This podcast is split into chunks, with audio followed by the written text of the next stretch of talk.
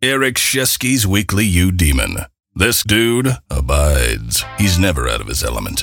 So sit back with a sarsaparilla and enjoy.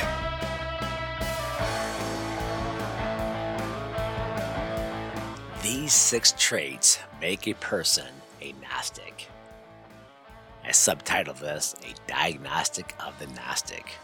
Actually, that's courtesy of my youngest daughter, Tess. Thought that was pretty funny. Well, that's pretty good, so went with it. All right, Eric Voegelin was to modern Gnosticism what Knute Rockne was to Notre Dame football.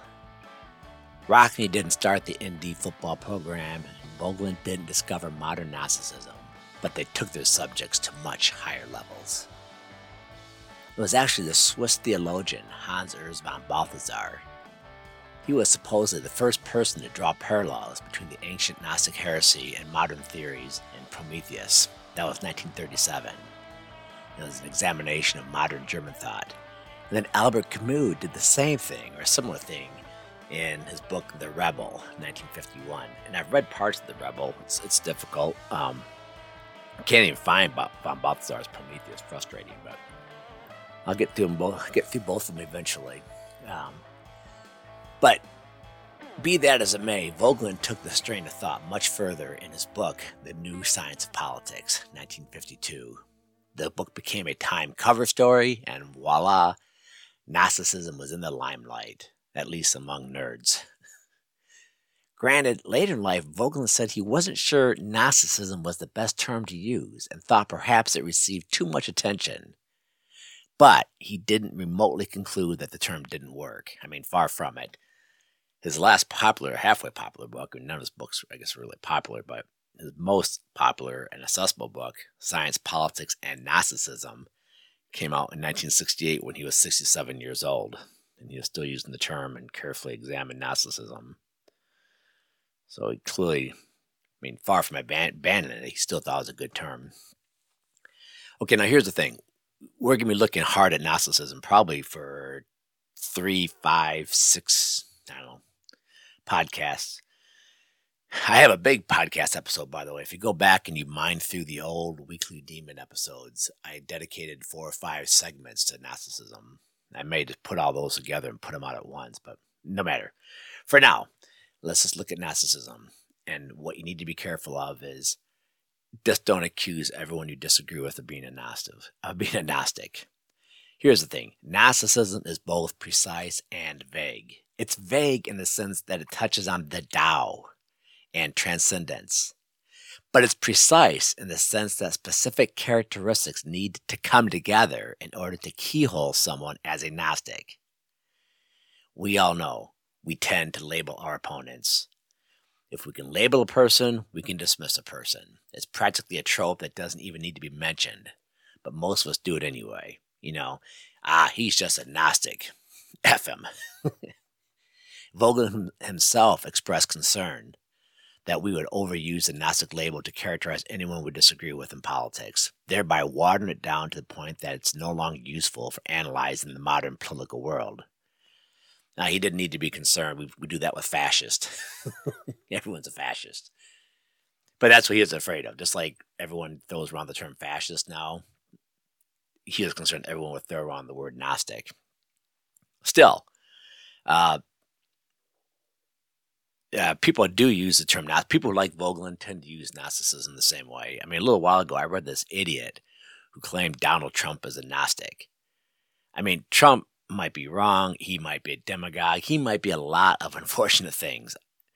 That's not the point. But he was not a freaking Gnostic. He's not even close. He's possibly the furthest thing from a Gnostic we have, as, as will become clear as we work through these things.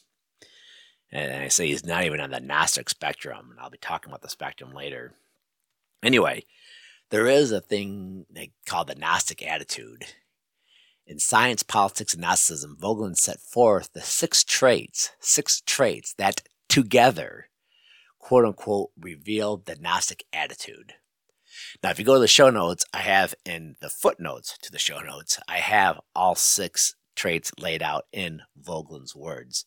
Um, and I'm going to apologize. It's dry stuff. But that's not my fault. They're Voegelin's words.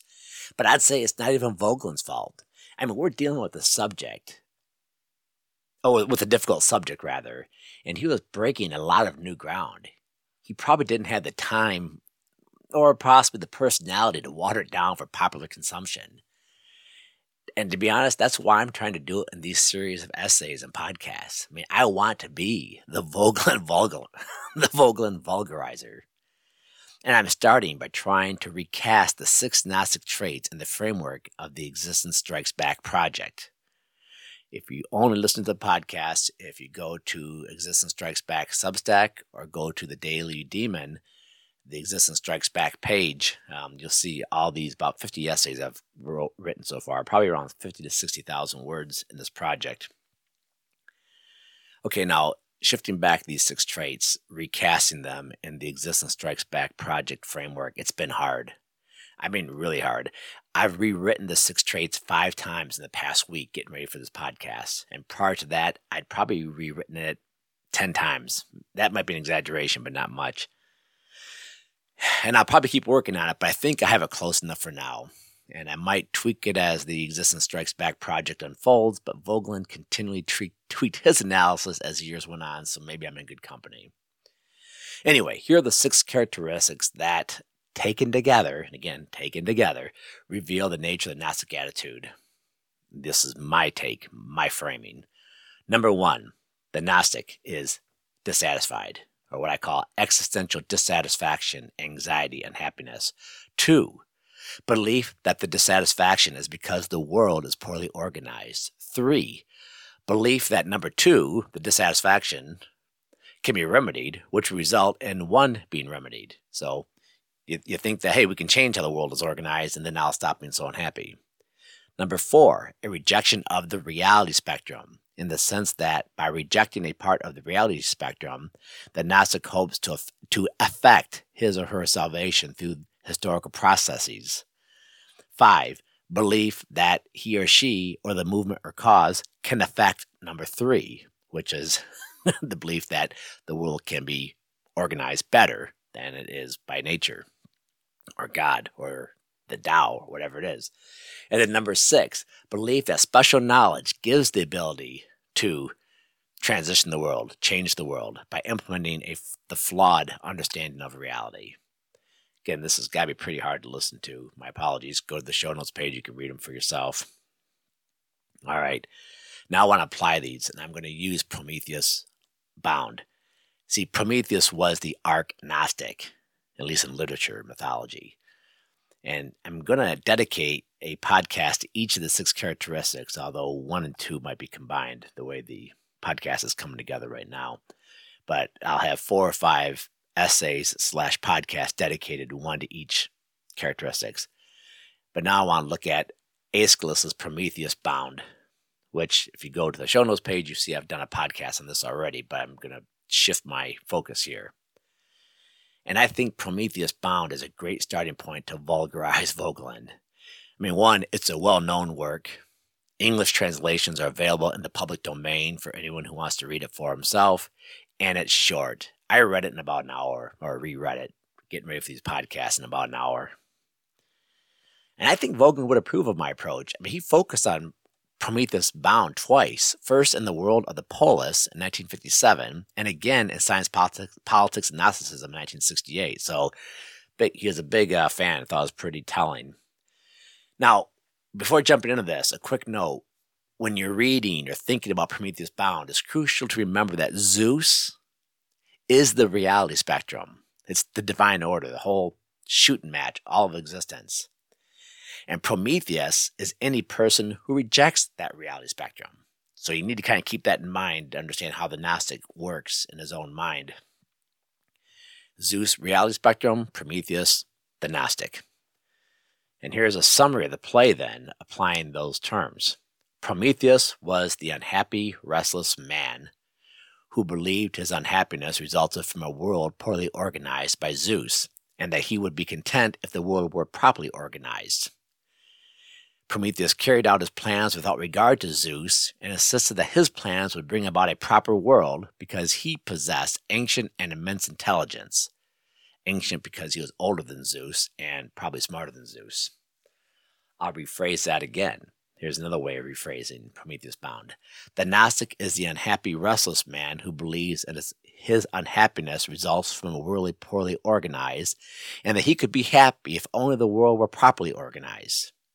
And by the way, it's important, properly organized in his mind, what he thinks it should be, not properly as a practical matter. There, we have no say on how the world is organized. It's, it's given to us. We receive it. Anyway, um, so he thinks he could be happy if only the world were properly organized. He carries out his plans without regard to the reality spectrum and insists that his plans will bring about a proper organization of reality because he possesses the tools, intelligence, know how, method to do it.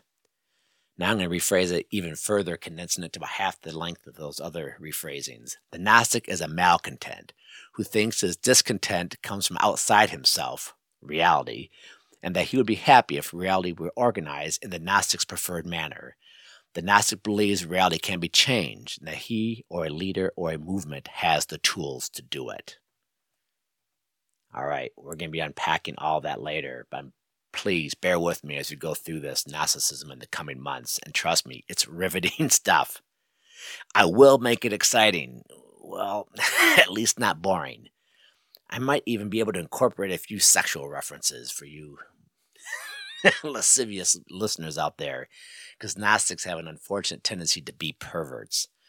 And um, they want to mold basically and, and, again you start thinking oh this is all 20th century thought. They start molding their quote unquote truth their version of reality to fit their sexual proclivities. So um, perversion and narcissism often go hand in hand you know like you know hot chocolate and vanilla.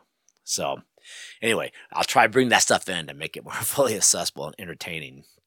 So bear with me hoping you're enjoying it. I have gotten good feedback. I think people are very interested in the subject, and they ought to be. It's crucial. Uh, hope to be tying this into Iain McGilchrist's Cutting Edge. By the way, I think Vogel is probably the, the most um, novel and original, you know, most original thinker of the 20th century that was crucial. And there are others as well, but he, he kind of broke new ground. I think McGilchrist is doing the same thing in the 21st century. So I think together they have a lot of things to say, and there's going to be a lot of parallel. And I hope to bring all that stuff forward. But anyway, as always, thanks for listening, and I'll catch you next week.